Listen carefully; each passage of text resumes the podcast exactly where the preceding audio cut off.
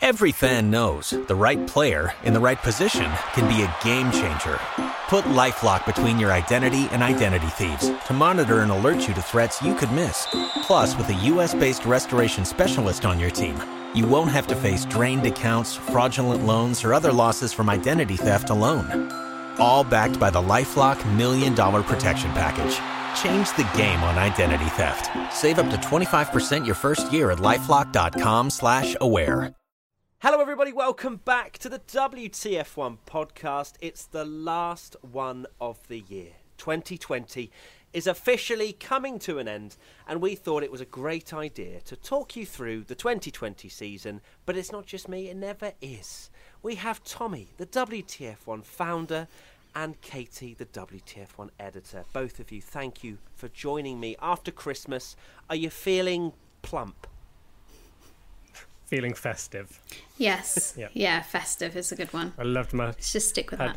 Plenty of plenty of spout, sprouts and you know the the best the best thing on the Christmas dinner. So yeah. Well, I had to roll roll all the way to my um to my seat now to to do the WTF1 podcast. So uh, yeah, definitely definitely feeling worse for wear now, but it was great at the time. And the fact that you rated Sprouts so highly on your Christmas list, Tommy, it makes me feel sick. But we're not going to get into that. That's not what we're talking about today. We're talking about the 2020 F1 season and some key moments from the year. So the three word race reviews, race reviews, season reviews.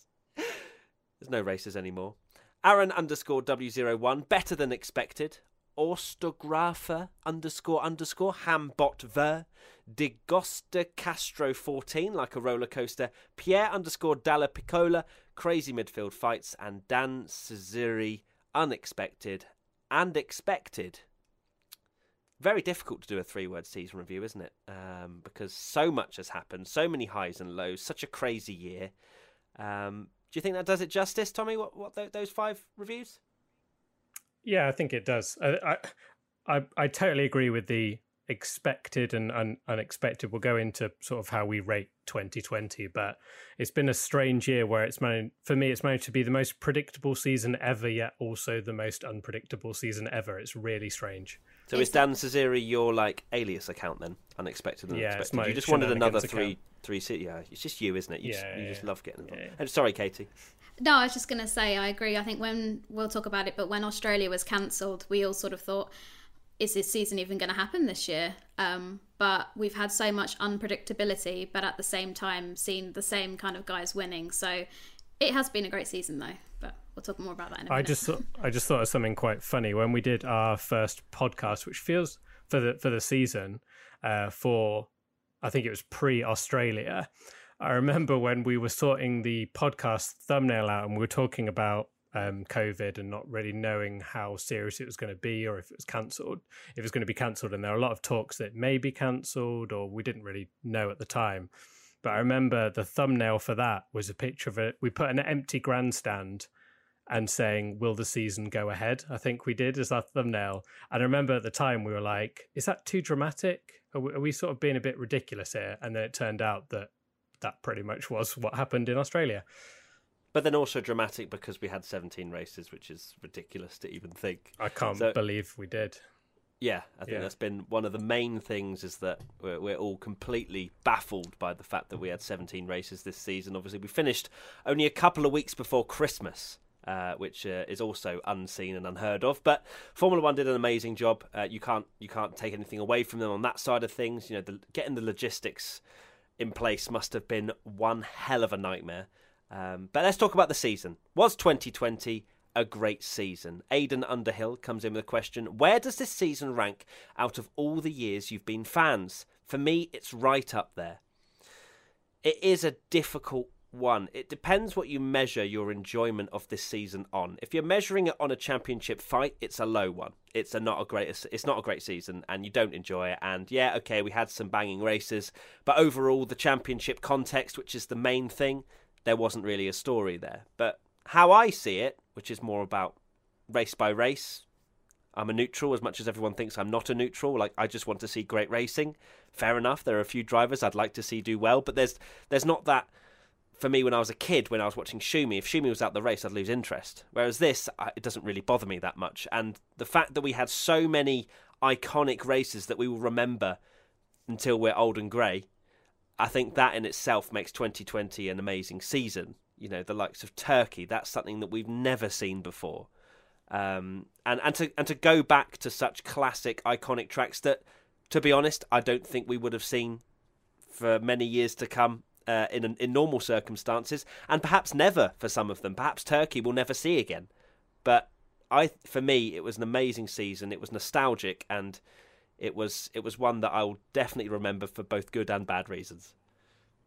Yeah, it's maybe maybe a little unpopular, but I don't think the on track action was maybe as amazing um, as other seasons that we've had in, in the past. That we had some amazing races. It seemed like this year there was sort of almost no middle ground where the race was either absolutely dreadful and nothing happened, or it would take one tiny thing Monza, for example, of you know a safety car, and it just threw the whole thing into chaos. And I feel like that that is almost like an occurring theme now um, with with this season. But I'd go I'd go even further with what you were saying that we obviously live and breathe Formula One, and there's a lot more to it than just the races. Don't get me wrong. The first thing and most important thing for me in F1 will always be enjoyable races. But I think the fact that you had all these um, like this amazing drama off track as well. You know, having the the new winners, Russell going into a Mercedes for a race, new tracks. The silly season was absolutely so much drama, nuts. wasn't it? It was. It was, it was just. It was just. It was drama. The the narrative of the season, and I, I think best racing season ever. No, most memorable. I think everyone's going to remember 2020 just because of just the drama. Like you say, there was so much going on all season. It seemed like you wouldn't go a, even th- even when there wasn't racing on three days without some kind of ridiculous and huge Formula One story happening. It certainly kept me in a job, that's for sure. Because every other every other day it was like, oh my goodness, this news has broken. This is that like happened, a silly season or whatever, or so and so's got COVID. Um, I think if you had said to me what are your three wishes for the 2020 season? Obviously, one of them would be to make sure that everybody's sa- safe and healthy with the COVID, but more race winners is always something that us fans are wanting, and more people on the podium. When we got 13 different podium finishes this year, to visit new locations because I think because we travel to the same places every year, we've said it before in the podcast, you know, teams have heaps and heaps of data. They know exactly what to do if it's a relatively smooth race and it can become very predictable and you know as much as i hate to associate the word boring with f1 races can become quite dull so to have these new locations meant that we didn't know what was going to be going into you know a race weekend yes we could probably guess that hamilton or, or mercedes were going to be dominant but in some cases that wasn't what happened and I think that it was great. And also, I said on here, my other wish would be a good title fight, which I've put lol in brackets because that just didn't happen, did it? But overall, I think it answered a lot of prayers for fans in that, yes, the racing, like you say, the actual fighting on track, we didn't get these amazing overtaking battles at every single race. But there are so many good races and big highlights that have happened throughout 2020 that you know in 10 years 20 years we'll look back upon and say oh, do you remember in 2020 when we went back to i don't know turkey like you say or we went to portimao or um, i don't know we had these ridiculous races and crammed into such a tiny little schedule I mean, we had the, the triple header towards the end of the year, which unfortunately there's another one of those coming up next year. But just to have so many races in such quick succession was amazing as fans. But for those of us that worked in F1, my God, I was exhausted after it finished. yeah, you can uh, only imagine how people actually down on the ground felt yeah. as uh, they finished uh, in Abu Dhabi, but not even crossed the line because they would have then had to pack up. But when they got home after that and hopefully get back to their families for Christmas, uh, it's well, some didn't, did they? If they were trying to travel back certain places, yeah, it's just been an awful year. But the the fact that we've been able to, I say we, the, the, Formula One as a sport has been able to to put this on for us is has been nothing short of incredible. Um, and hats off to every single person. I know some uh, F1 personnel for some reason listen to this podcast. Um, well done. Uh, it's been uh, it's been incredible to see, and your dedication, of course, hasn't gone unnoticed by fans, or I hope the teams as well. Um, speaking of COVID, obviously it mixed up the calendar this year. We've mentioned it. Uh, Donald Ames comes in with a question: Anything you'd carry over from the COVID era into future non-COVID seasons? Tighter schedule, changes to locations, back to backs. For me, I don't think a tighter schedule. As much as I got used to a Formula One race pretty much being on every single weekend, it's not it's not feasible. You know, that was done purely for an emergency situation. Um, I think in terms of the scheduling, it should be as as it was. I know they're still trying to creep in more and more races, and it's getting a little bit ridiculous in terms of uh, what's expected from Formula One teams.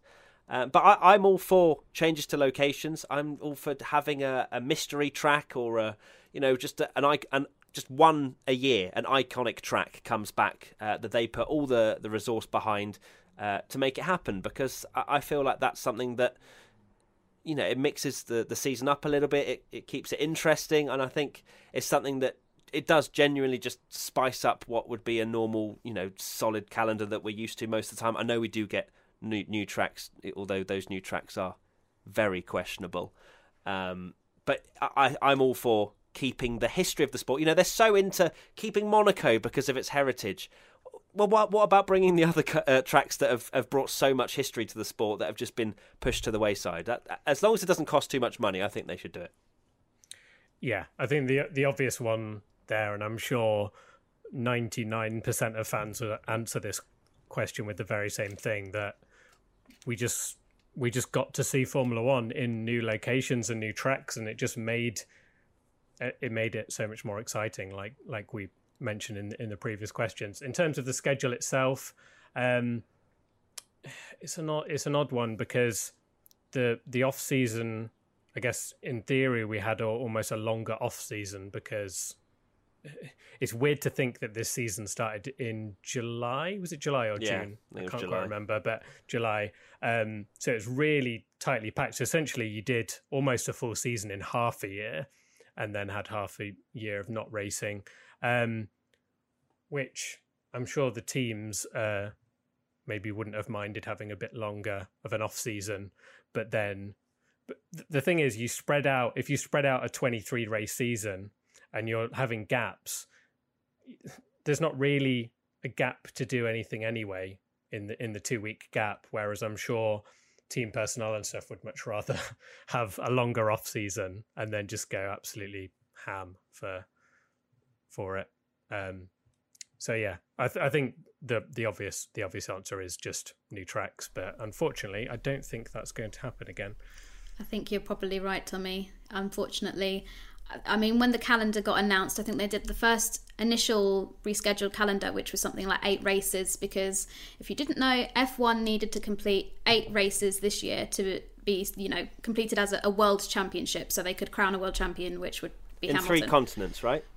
Um, I'm not sure. They say that, I don't think it was. Happen, did it? I think it's just. It uh, well, Asia, Europe, and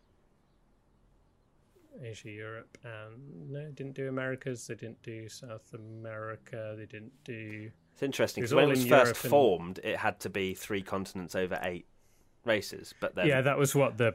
I guess. Yeah. I guess they can they can change the rules if they want to.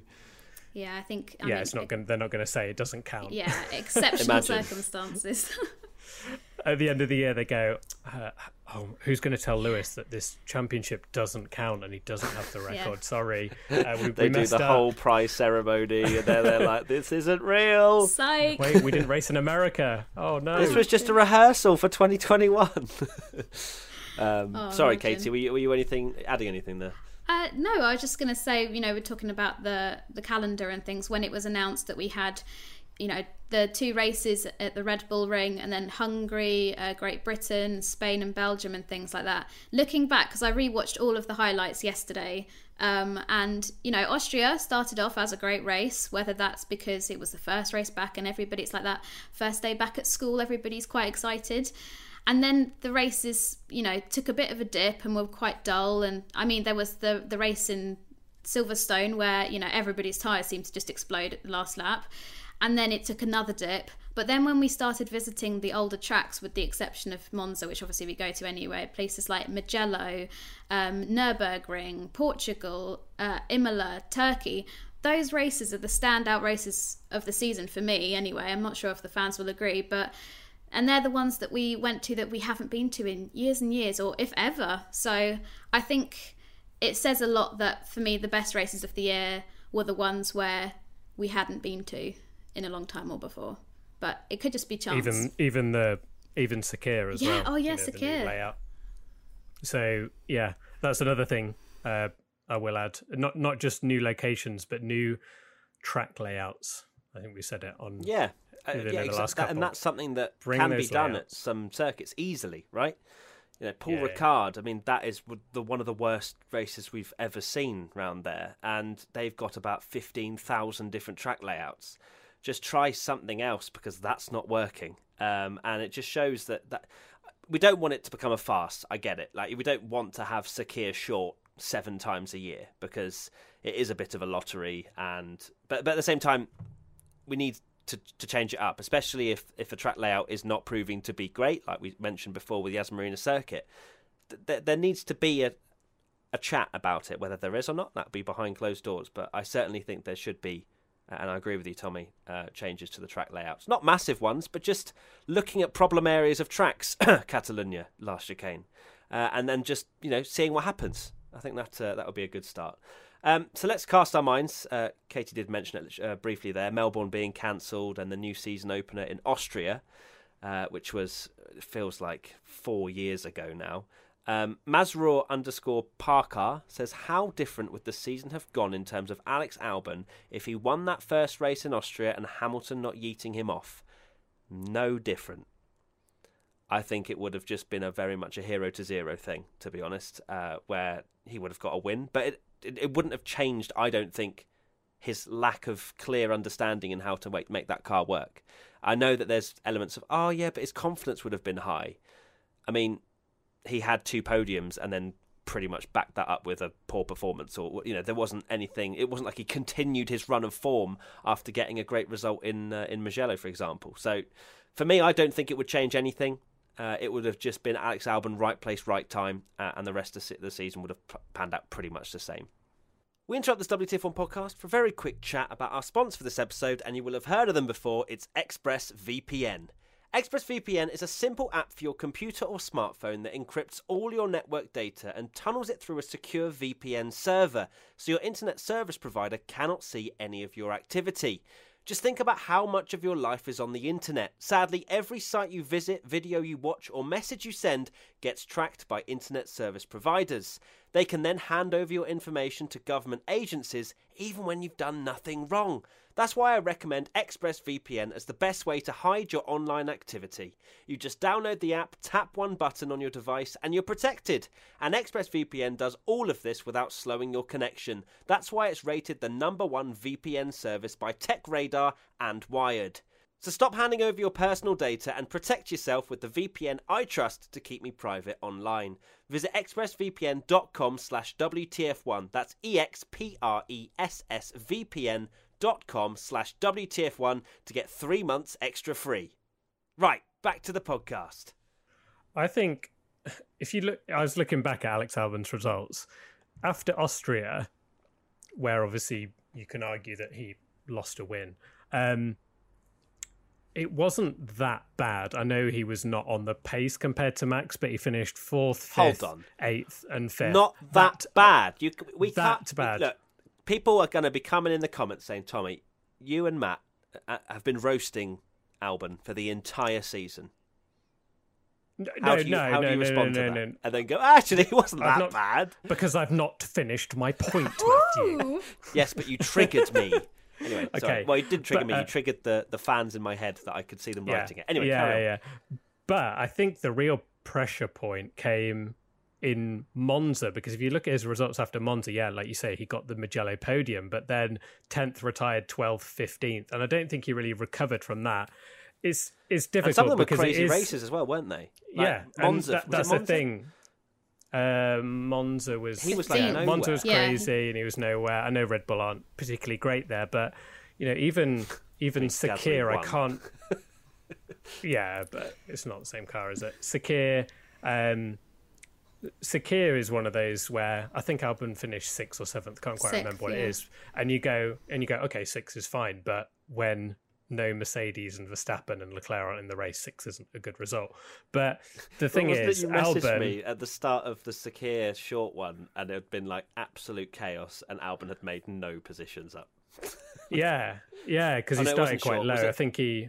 Was it the normal one? It was the normal. Uh, No, it was remember Sakhir which one. yeah, it- it, was was one of them. Sakhir. Yeah, he didn't make up any places with all the chaos at the start, which you're kind of like, surely that should have been where he went. But uh, I'm slightly disagree. I think if Albon had won the race, because I'm I'm still adamant that the move on Lewis was more Albon's fault than it was Hamilton's.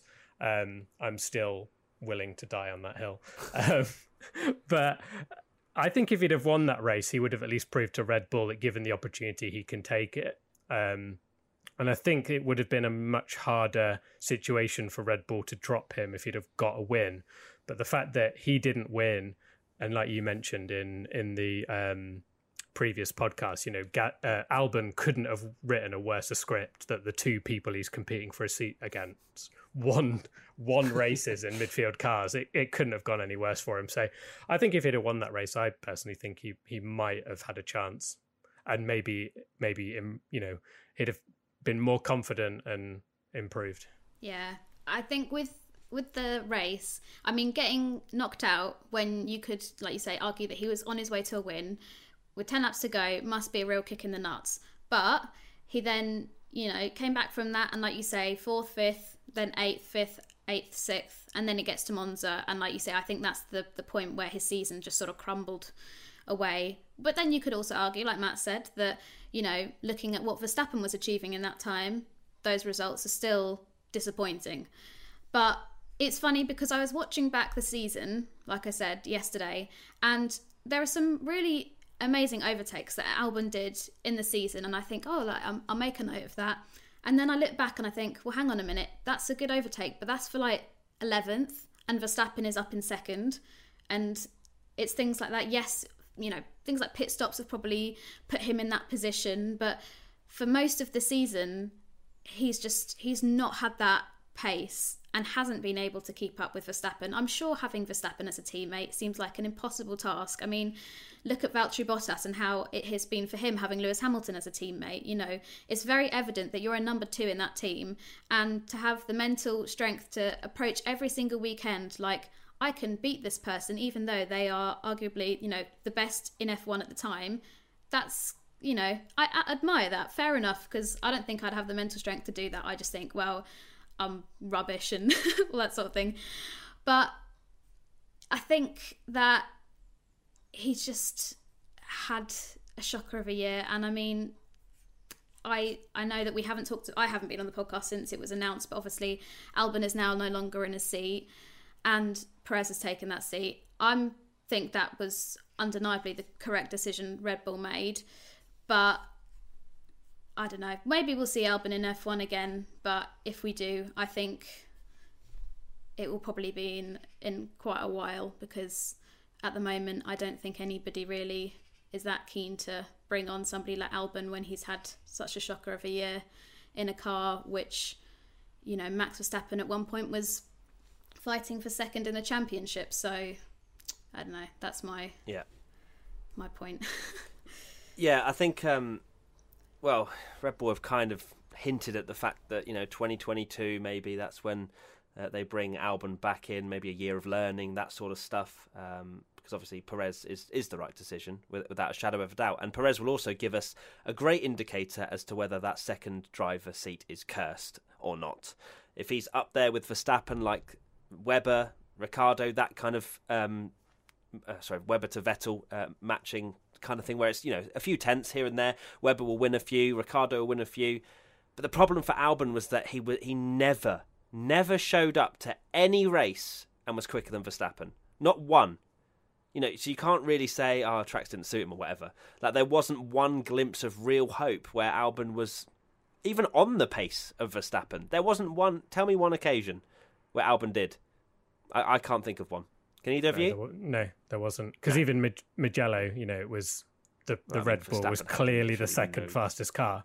Oh yeah, Verstappen didn't even enter the race, so yeah, and that was, was the problem. Was and that was the problem for Red Bull. I think they would have maybe kept Albon had Red Bull um, had that advantage over the midfield for the entire season because Albon could have slotted in P4 most of the time, and we saw that in Mugello and a few other tracks where Red Bull were closer to Mercedes and further away from from the from the midfield. But when the midfield were nipping on the the heels of Red Bull a few tenths behind Verstappen, that's when Albon just fell just fell so far back and then just gets stuck and then complains about dirty air, the car not uh, driving properly. You know, they race me so hard was a, a very um, poor choice of words, wasn't it? Uh, at Nurburgring, I think it was.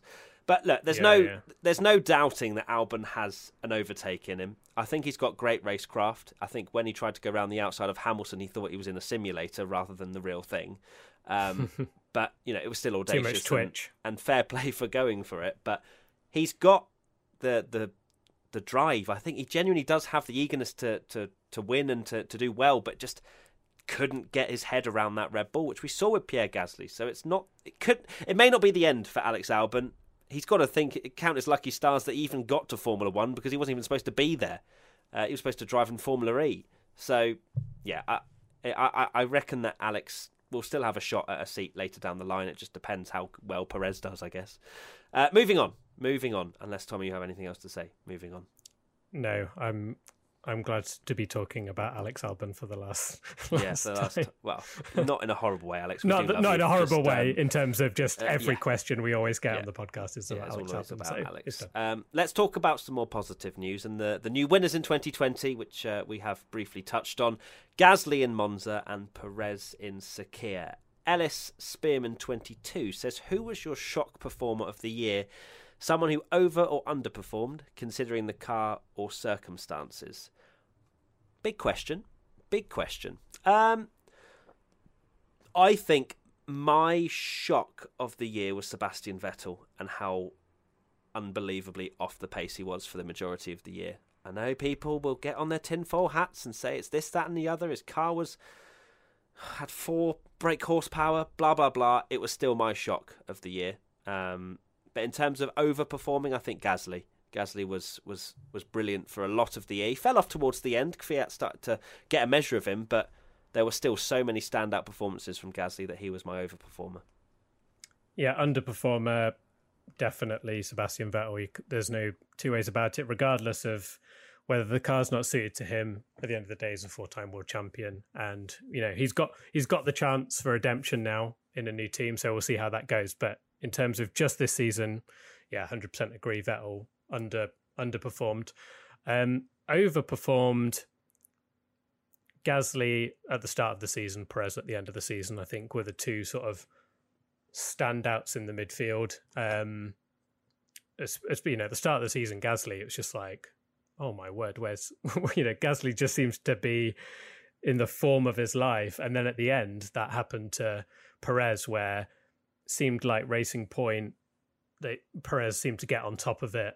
Maybe you could argue maybe they were a bit more comfortably the third best car um, by the end of it, but Perez was absolutely maximizing it. I, you know, if if things had gone another way um, that wasn't his fault, he could have maybe even ended the the year with five consecutive podiums, which would have been an unbelievable performance. So, yeah, Gas, Gasly and Perez, and then you know shout out to Verstappen, Leclerc, but I mean they're they're just you just expect that from them. That's not that's not a disrespect. If anything, it's a compliment. But you just those two are just proving to be next level. And I think those two. I guess the problem with Leclerc is he just had a bit of a few very silly moments as well, which unfortunately ruined it for him. But I've gone with similar you know paths of things with you guys.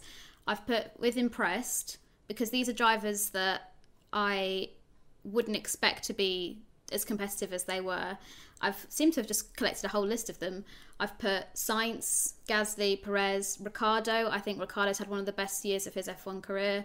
Uh, Lando Norris. I've put Leclerc in there, which, like you say, he had moments of complete stupidity, but then he's also had other moments of brilliance.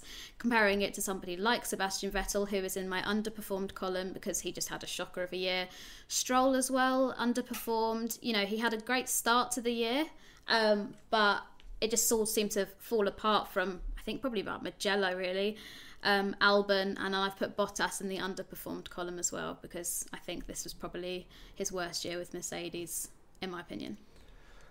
Interesting. I, I, probably wouldn't have put Stroll in the underperform just as a general uh, look at his whole mm. season. I think, yeah, it was disappointing, but then he's set some very high standards for himself, being fourth in in the championship going into to Mugello. So a uh, bit harsh, I think, Katy, but fair enough. It's your opinion. I'm not gonna.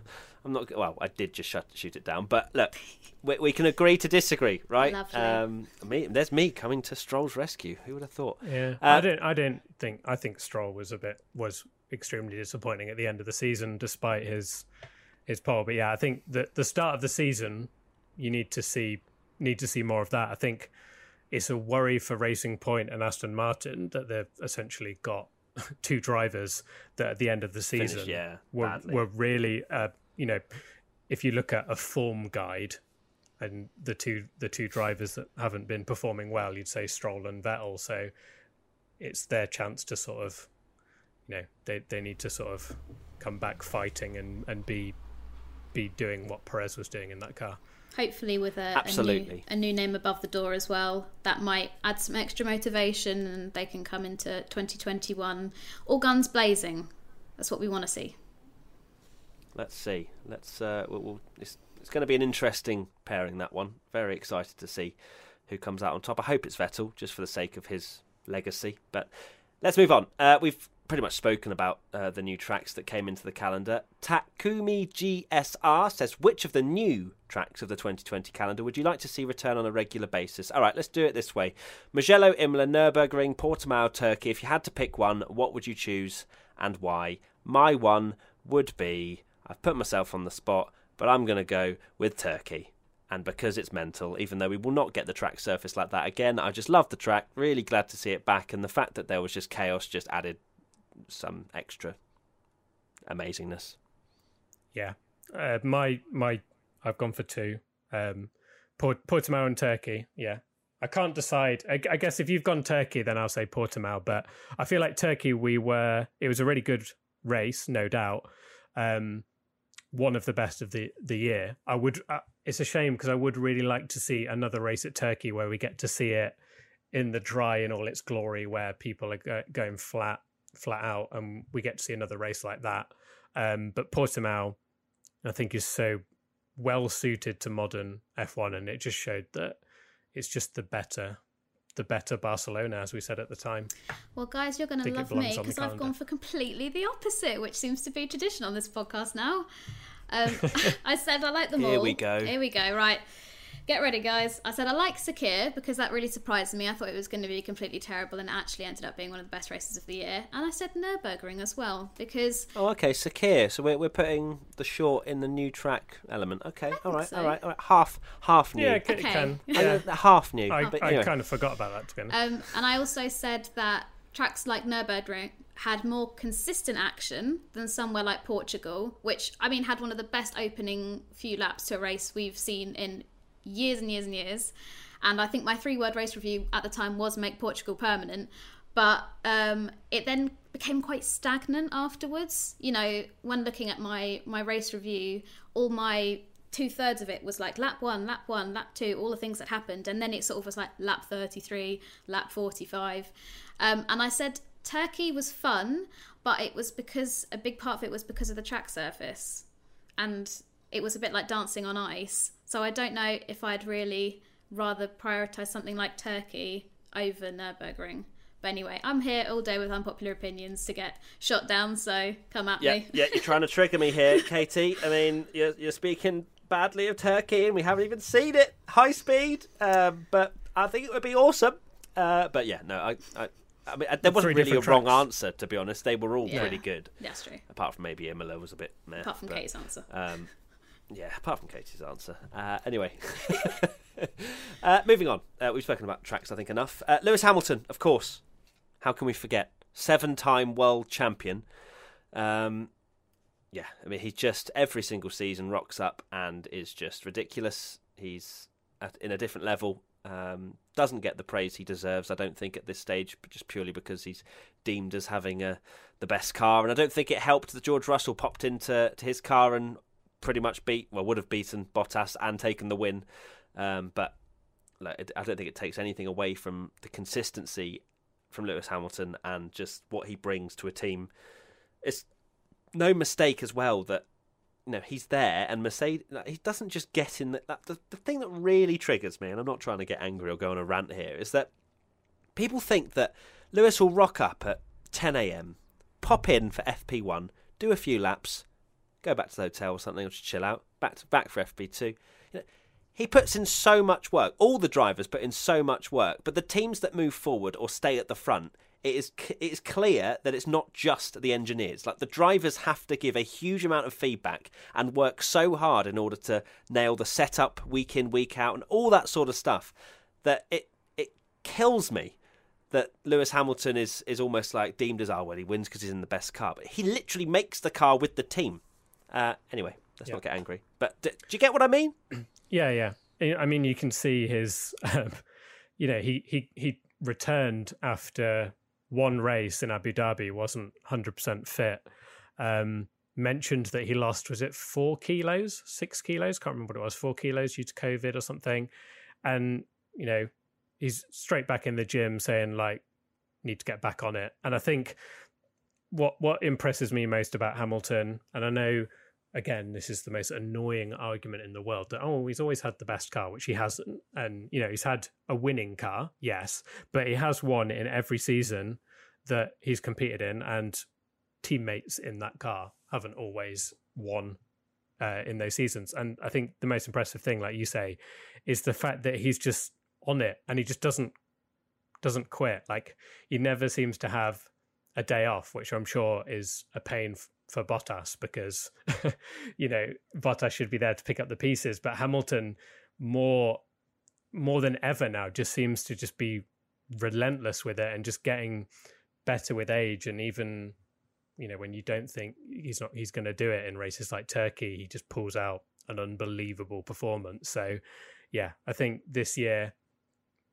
yes his car was amazing but it's what you do with it. I think I still still think Verstappen's answer to that question in the press conference was absolutely perfect where he said of course you need him in the car because he's going to make a difference when things are not going right and that's exactly what he did in Turkey He is so focused and determined, and like you guys have said, it's no coincidence that the Mercedes is just so good. Yes, they've got hundreds of thousands of people in their factory back in Brackley and all around the world that make sure that car is competitive as it is. But Hamilton and Bottas, you know, they both have a part to play in making sure that car is one of the best that we've seen in this era of F1. And like you say, it does frustrate me too when, you know, I mean, recently Hamilton won Sports Personality of the Year, for example, and that triggered a lot of people on Twitter who don't watch F1. I mean, you don't have to watch F1, you know, everybody's entitled to their own favourite sports and stuff. But the people who were saying, oh, it's ridiculous that he's won this, all he does is drive around in circles in a car that's, you know, 100 times faster than everybody else's. And that's just so not true. And I'm sure all F1 fans watching this were probably as triggered as I was to see all of these things on social media. I avoided responding to any as much as I wanted to, but he's it's you know that balance of man and machine, and Hamilton just completely aces it every time. So yeah, I'm I'm pleased Yeah. that he's got that seventh title. Just um, just imagine how much more simple life would be if you had one of their brains. Like just you know, oh, it's Yeah. just going round round in circles, That's- mate. Yeah, it's just- it's easy. Uh, I mean, Oh. th- th- that's the thing. They don't see all the the fitness and how much you know they have to. You know, it's not you're not driving, you know, a, a Mini Cooper around Tesco car park, are you? It's it's completely different. I think the the best response that I've seen to that about you know Hamilton the best car. I think um, it was Nir- Niran. I think if yeah. quite a lot of people know that um, said something along the lines of the official you know, FNG. Yep, carry on. Yeah, uh, the Lionel Messi would not be considered the world's greatest footballer if he was playing for Scunthorpe United. You need some part of it, but but you know that's a team sport as well, and the the cre- the, you know he's the best and he's got into a really good team and been able to prove himself. Hamilton's got into a really good team and been able to prove himself. It's it's the same thing. Like the the best car argument is just the most frustrating thing to watch. And the most annoying thing about it this year is people have short memories. The t- 2017 and 2018 Ferrari were a lot closer. You know, Vettel was leading the seasons for a lot of the part, and then Hamilton just turned up at the end of the season and was just relentless and just won loads of races. And you could argue that that for, the Ferrari was on the pace of Mercedes that year, and because I think Bottas maybe won one race uh, in 2018, maybe didn't even win a race at all. Um, so yeah, people people are just using the 2020 Mercedes as a way to sort of diminish all his other achievements, which is is not is not right. Uh, what have we got next? Oh yeah, question. A O Modamola has asked, as Hamilton eclipsed Schumacher records, do you see him as the greatest driver? Oh, I'm not going to open this can of worms. I'm really not. It's it, of an era you can say you can you can judge, right? You can say in Schumacher's era, Schumacher was the best. In Hamilton's era, you have yeah, he was he's the best. Uh, I don't think you can deny that. Hamilton has proved that he has the adaptability of a driver to drive any kind of car Yes, they are quick, but any kind of car, like, he's not a Sebastian Vettel, for example, who would win in a Red Bull that suited his driving style, and that was it. But then as soon as he went and got a car that he didn't like so much, or he moved to Ferrari and didn't get a car he particularly liked as much either, it showed. But with Hamilton, it just didn't ever seem to really pick up as obviously people have preferences, but the difference is Hamilton has shown that he can win in every single season he's taken part in. Uh, and that for me yes, Hamilton is the best of this current era of drivers. I, you can't say of all time, in my opinion, but yes, he's in that conversation. But you can never label someone as the goat, in my opinion.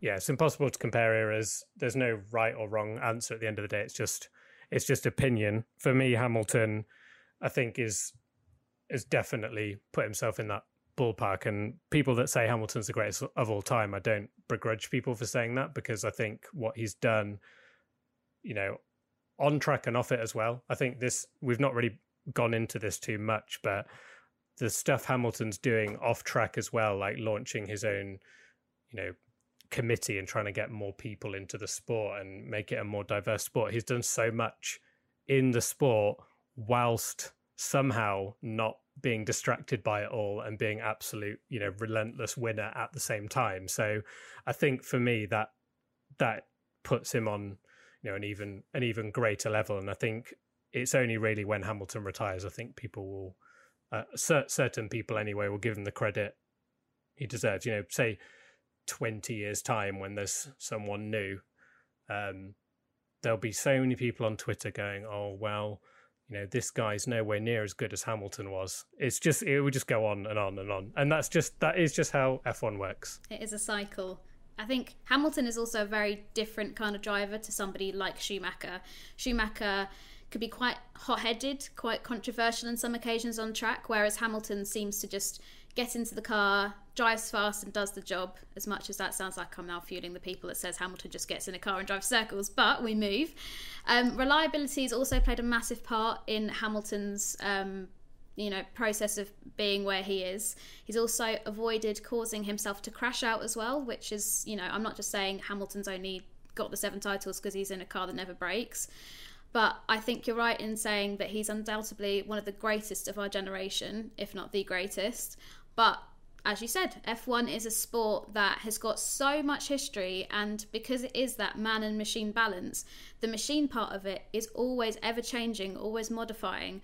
And it's so difficult to make a fair comparison on the human side of things. Obviously, you can look at driving styles and things like that, but there's always going to be, you know, the reliability or choosing the right uh, the wrong car at the I don't know what I'm trying to say. You know what I mean? Like get choose the wrong car for your time of career. Like look at Fernando Alonso for example. He could have probably had way more titles if he had not made the decision to jump from team to team and sort of pick the wrong places to Burn go. every bridge he's crossed. Yeah, exactly. Yeah, Um, exactly. So I think it's a difficult one, but I do think that Hamilton is one of the greatest of all time in F1. Yeah.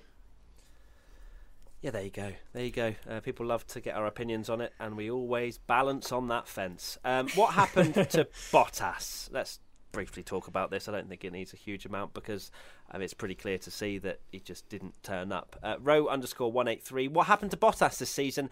No doubt he is a quality driver, but is it his bad luck or Merc restricted him with strategies?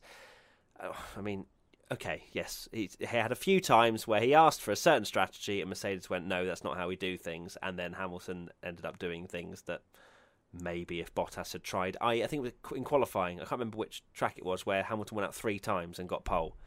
Um, in in Q3, I can't remember off the top of my head which one it was, but yeah. uh, Although no- Bottas didn't want to go out then. We- no, we no, that, that- that's what I mean, and that's that Yeah, was yeah. something that was highlighted. But when you actually look into it, you go, well, actually, that that wasn't quite the same thing. Um, but Bottas just wasn't there. He wasn't in the fight as much as he always starts strong. Every year, I mean, what is it? Like, does he just run out of porridge after round one or something? I really, I don't get it. Uh, but but yeah, It's so uh, funny, Bot- yeah. it's it's just a, a very curious thing. Um, Bottas, I think, has now got to the stage where he doesn't believe he can win. Maybe coming into Mercedes, he thought maybe he had a chance, but I feel like his confidence has been knocked pretty much all the way to number two driver now. Um, and I don't see him challenging Hamilton at all next year. Hopefully, it's a jinx. But now that I've said that, it probably won't be, and it'll come true. But yeah, I, it's he just hasn't been there. He hasn't been consistent. He's never been consistent enough over a season. As much as I get my hopes up, I'm like, come on, Bottas, this is the year we're going to get a championship fight. You're the only one that can give us a championship fight in that car, please. Uh, but then he, you know, gets beaten by George Russell, uh, or would have been. But yeah, it's just such a weird situation, and it just kind of sums up that Bottas doesn't have the minerals to beat the potential greatest of all time. yeah, you make it's a bit of a cliche, but you do a lot of the time like you make your own luck, and I think I don't buy the the Bottas bad luck thing at all. I don't I don't really get why that narrative has sort of come out at the end of the season. Yes, there's been a few moments where Bottas has been a little bit unlucky. Um, A few thousands thinking- behind Hamilton in qualifying is mainly the thing that people are yeah, I guess I guess alluding to, right? say like Imola, where finally got ahead of Bottas and then he ran over a Ferrari wing and it damaged his car. Bottas but at the end of the day, Bottas. sorry, Bottas got, finally got ahead of Hamilton, and Bottas got ahead of himself. the fact that he was leading, he was yeah, like the fact that finally he's leading and then he hits the debris first, gets a damaged car. That's one incident. You know, you can you can say, oh, Hamilton was really unlucky in Monza because of the the fact that he was leading, and then you'd go, well, this is this is where Bottas has now got luck because Lewis Hamilton has been dropped right to the back, and and Bottas still didn't win the race when the only cars in front of him was uh, Alpha Tauri, a McLaren, and uh, a Racing Point. And it's And not then- like it's it's not like sorry, Tommy. It's not like Bottas finished twenty points behind Hamilton.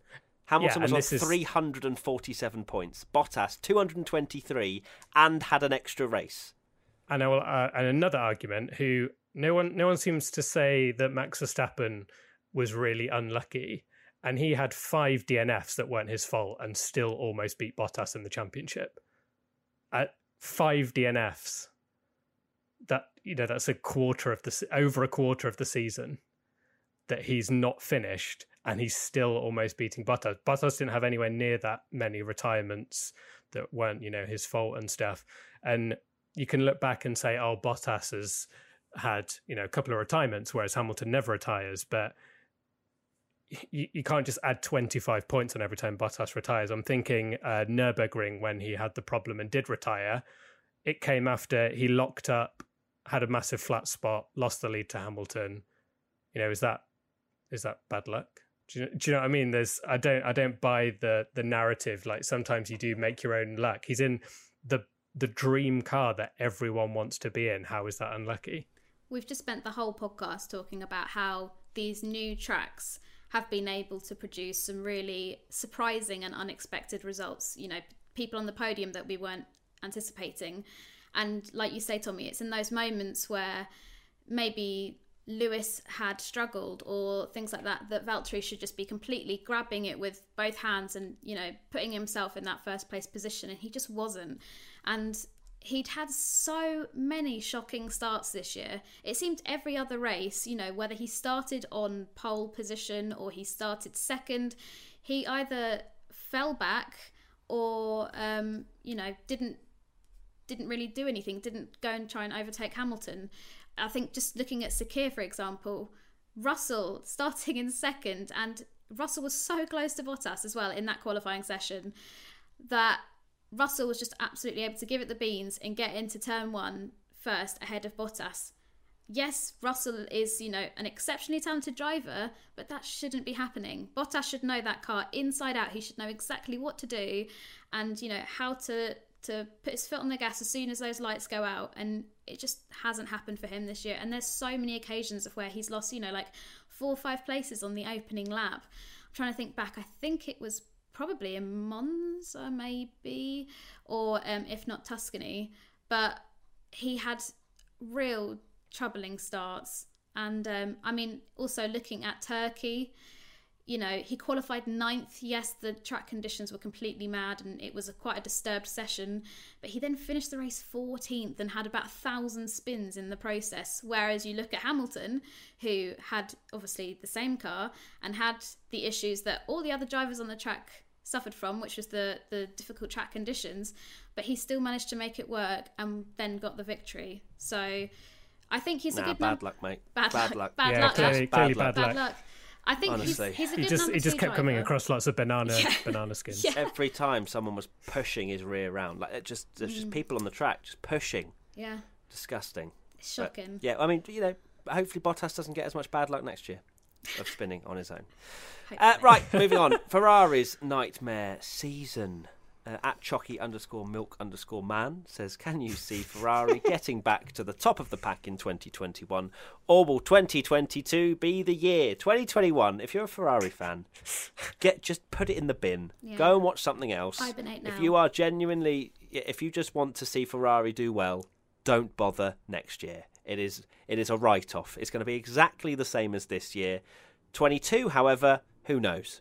We, could have Williams at the front. That's the that's the exciting nature of the new regulations. I think a lot of the teams, especially the likes of Ferrari, won't be putting a lot of effort into 21 because they're too far behind. They can't get the gap back. Although they do say they got a better engine, have they, for next year or something? But either or, I don't think you could get a worse engine It Needs to be a rocket because ship. Leclerc Yeah. and Vettel, I'm pretty sure, were pedaling round for most of last season, so or this season just gone. Uh, but yeah, I think 21, write it off, Ferrari fans. Go into hibernation, stick your head in the sand, whatever you want to do, and then 22, you just got to hope to God that Ferrari have sorted it out because if they haven't in 22, it might be a very long wait.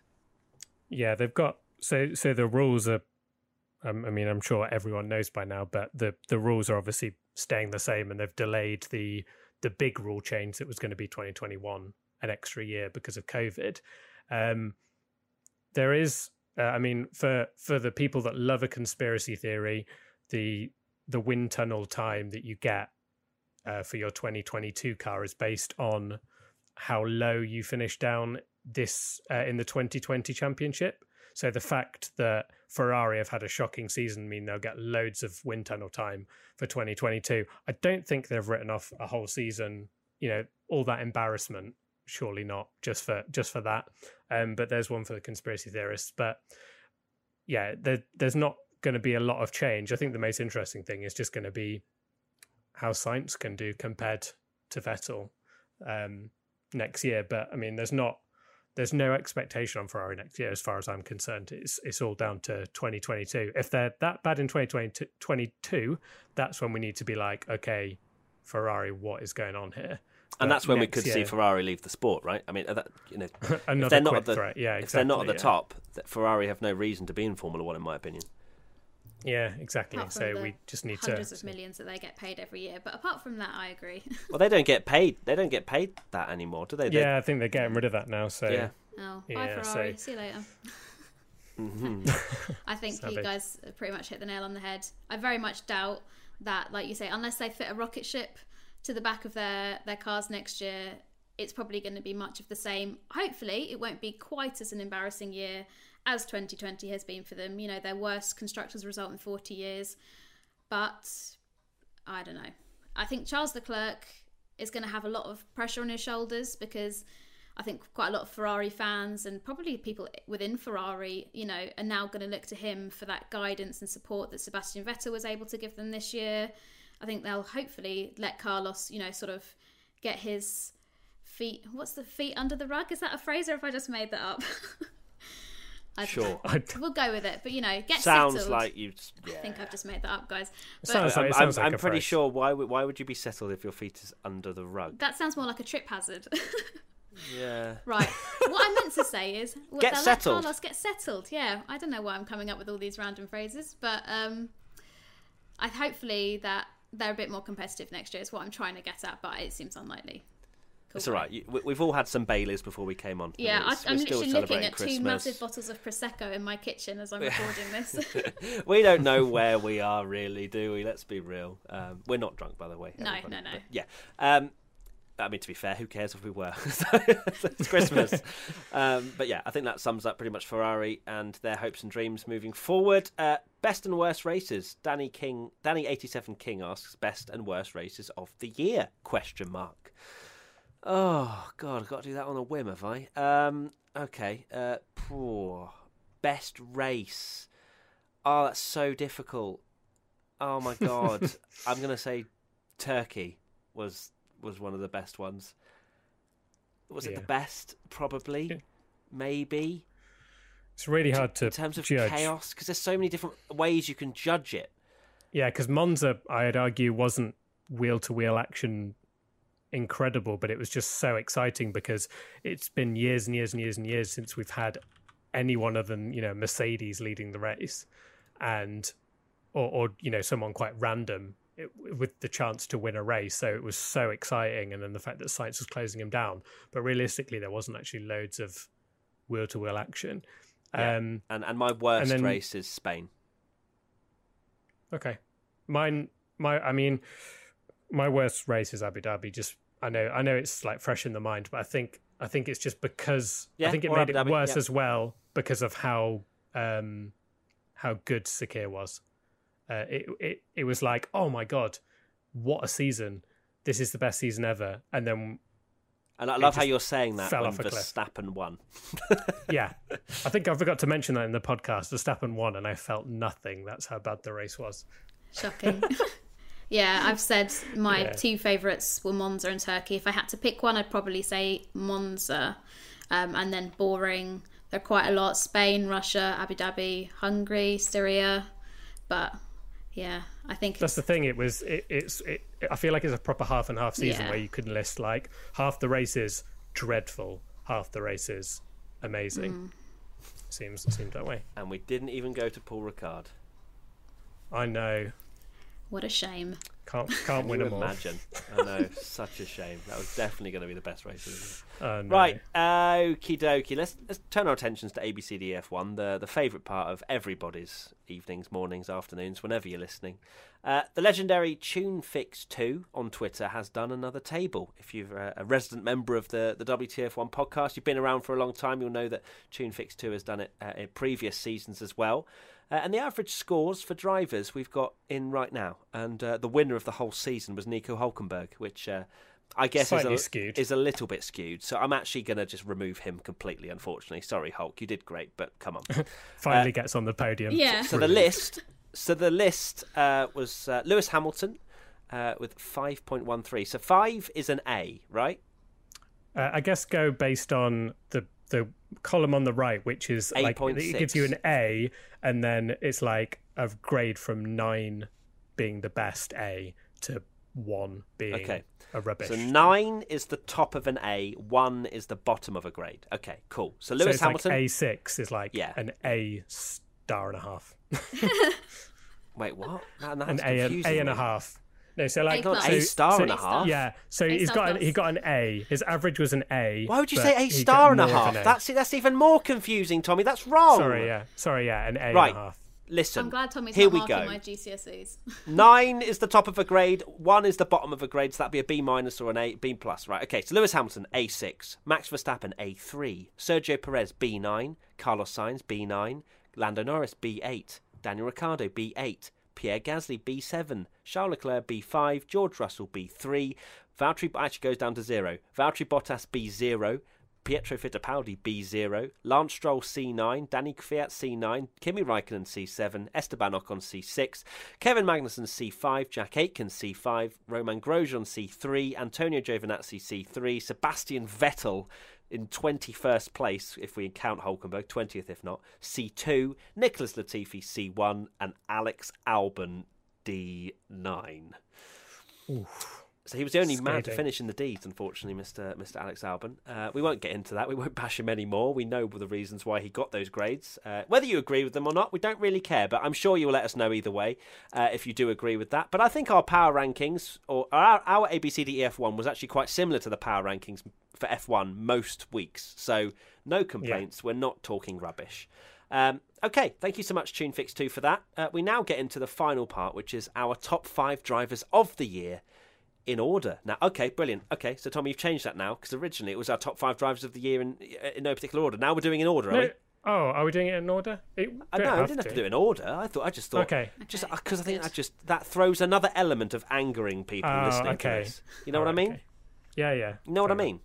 You thought I, Yeah. I I put Verstappen as my top driver of the year. Come on, I thought Actually, you didn't- did, to be fair. I didn't say that because now people. Uh, anyway, my top five drivers of the year in no particular order are Verstappen, Hamilton, Perez, Gasly, and Sainz. Tommy, Right, I'm not going to be a bottle job, but also a bit of a bottle job. So I think that the driver of the year quite easily is Lewis Hamilton. Then the second best driver of the year quite easily is Max Verstappen. And then for third place, I found it extremely difficult to decide between Perez, Ricciardo, Sainz, Leclerc, and Gasly. And I think that, to be fair, reflects in the A, B, C, D, E, F, 1 rankings where they're all extremely close. I'm going to go Perez, Ricciardo, and Sainz. Okay. Katy. But then Mine in no particular order, which I did change because I put them, copied and pasted them into the chat, and I got completely cancelled. So now I'm chickening yeah, out and changing I mean, it just them. didn't make any sense. Anyway, carry on. I know I can't believe I put Sebastian Vettel as my driver of the season. no, I've said Perez, Hamilton, Ricciardo, Verstappen, and then Gasly as my top five. Okay, people are going to be angry now that Tommy's done a rating and we haven't. I'm going to rate it Oh. right now. Hamilton driver of the year, yes. Verstappen second. Perez third. everyone else, difficult. Perez third. Sainz fourth. Gasly fifth. Ricciardo sixth. Leclerc seventh. There you go. Okay. I'm not too. Yeah, I wouldn't disagree with that too much. Yeah. It's. I I just find it really hard from third It's- down. it's annoying that Gasly they're really finished- similar. Gasly finished his season so badly. Not badly, but I mean, in terms of comparing it to Kvyat, he finished a little bit meh. But if it Uh, just continued a decent run of form, I think he would have easily uh, been in fourth. But Yeah, I think if you flip, it's it's quite easy to remember like how the season ended. If you flip Gasly and Perez's wins round, we'd all be lauding Yeah, Gasly. yeah, of- so true. I think or if uh, we'd it's stopped at difficult. Mugello, Stroll would be in this list. Katy, true. I will go Hamilton, Verstappen, Perez, Ricciardo, Gasly as my top five. okay, So lovely. those last, yeah, there's it's been a. I think it's really easy the first two, and then the next five are just really hard to choose. Because I think if you think Leclerc's had such a good year, but he's made some mistakes that has just dropped his average down so much. yeah, um, absolutely. Yeah. Well, there you go. Cool. Lots of talking points um, that I'm sure you'll be disagreeing or agreeing in the comments. Please be nice put with your everybody. put your top five in the comments. Uh, yeah, put your top If five uh, drivers of the year in the comments, and well, we'll uh, we'll see what uh, storm that produces. um, but yeah, on a brief, just to talk about 2020. Thank you so much to to everybody that has listened to the podcast, supported the content. Uh, you know, replied to us on Twitter, get involved with us on social media, anything and everything, uh, even if it's just watching. Uh, genuinely, your support has been amazing this year. That the channel has continued to go from strength to strength, especially on socials as well. You know, YouTube, everything. Um, and and we absolutely love providing you with this content, even though I still can't wrap my head around why anyone watches us three talk. But hey, it's as long as people like it, we'll continue to produce the content. but um, but we, we, really hope that we can we can meet you guys. Um, in 2021, we get to to meet more of you, see some of you that we've spoken to before uh, at tracks, at events, things like that, because we really do miss that side of the job. At least I do. Um, and I, I genuinely hope you all have a, an amazing New Year's. It has been Christmas, so I hope you, or whatever you celebrate, I hope you've had an amazing holidays with your family if you have been able to see them. Um, and then in the new year, I hope it's amazing and we have a much better 21. Uh, fingers crossed. Absolutely, yeah. Uh, hard to hard to add to that. And you know how good I Tommy, am. Tommy, final, final thoughts. thoughts. you know how good I am at final thoughts, but no, completely agree. Um, yeah, appreciate all you know all the the support. I, I still it's unfortunate that we've not been able to you know meet anyone at races because it was so amazing last year and we got to meet people and they you know told us face to face. But it's nice that um, you know we've had some messages of people saying that which which you said is so bizarre to me as well, but that enjoy this podcast so much and listen to it every single week and it's helped them through a difficult year, which I find, you know, uh, crazy, but I'm glad we could be part of that. So, yeah, happy new year, everyone. Um, and I'd also just like to say a huge thank you to everybody for making me feel so welcome because I joined WTF1 back in October. Um, and obviously was a, a, new face on the podcast and everybody has sent me such lovely messages even though some of my opinions might be a bit spicy but um, yeah a huge thanks to everybody for welcoming me to the WTF1 community with such open arms. And like the voice said, I hope you had a lovely time over the holidays um, and have a happy, healthy, and successful 2021. And hopefully, we'll see you next year. Awesome stuff. Yeah, it's been great to have you uh, on the podcast, Katy, and I guess it's been all right to have you still here, Tommy. I know. Just, we've um, just kind of bored of you at this, but I'm checking. I, can't, I can't even keep a straight face to that. Uh, it's been a pleasure, both of you guys, uh, for for creating content throughout the year, uh, and for you guys for listening. Uh, also, check out ExpressVPN that's uh, sponsoring this podcast as well. Uh, the links will be in the description as per always, and that's it. If you want to send us any suggestions for 2021, use the hashtag WTF1 podcast. Get involved with us on social media. And that is pretty much it. I'm not going to leave it with more final thoughts because I feel like you've both wrapped it up beautifully. So we'll see you, eh, all of you, you wonderful people, in 2021. Bye-bye. Bye. Bye. Oh, waving for the last time this oh, year. It's so sad. Oh, yeah, it's so emotional that I'm going to be speaking to you next week when it's 21. Yeah, perfect. Cool. I know. like anything changes. Bye. Bye. Without the ones like you, who work tirelessly to keep things running, everything would suddenly stop. Hospitals, factories, schools, and power plants, they all depend on you. No matter the weather, emergency, or time of day, you're the ones who get it done. At Grainger, we're here for you with professional grade industrial supplies. Count on real time product availability and fast delivery. Call clickgrainger.com or just stop by.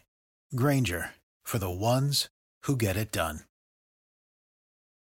If you own a vehicle with less than 200,000 miles and have an auto warranty about to expire or no warranty coverage at all, listen up. CarShield has a low-cost month-to-month vehicle protection plan that covers more parts than ever. Visit carshield.com/audio to find out how you could pay almost nothing for covered auto repairs. Drivers who activate this vehicle protection today will also receive free roadside assistance, free towing, and car rental options at no additional cost. Get your free quote today at carshield.com/audio. That's carshield.com/audio. Every fan knows the right player in the right position can be a game changer. Put LifeLock between your identity and identity thieves to monitor and alert you to threats you could miss. Plus, with a U.S.-based restoration specialist on your team, you won't have to face drained accounts, fraudulent loans, or other losses from identity theft alone. All backed by the LifeLock Million Dollar Protection Package. Change the game on identity theft. Save up to 25% your first year at LifeLock.com slash aware. Tax day is coming. Oh, no. But if you sign up for Robinhood Gold's IRA with a 3% match, you can get up to $195 for the 2023 tax year. Oh, yeah. Sign up at Robinhood.com slash boost by tax day to get the biggest contribution match on the market. Subscription fees apply. Investing involves risk. 3% match requires gold for one year from first match. Must keep IRA for five years. Robinhood Financial LLC member SIPC.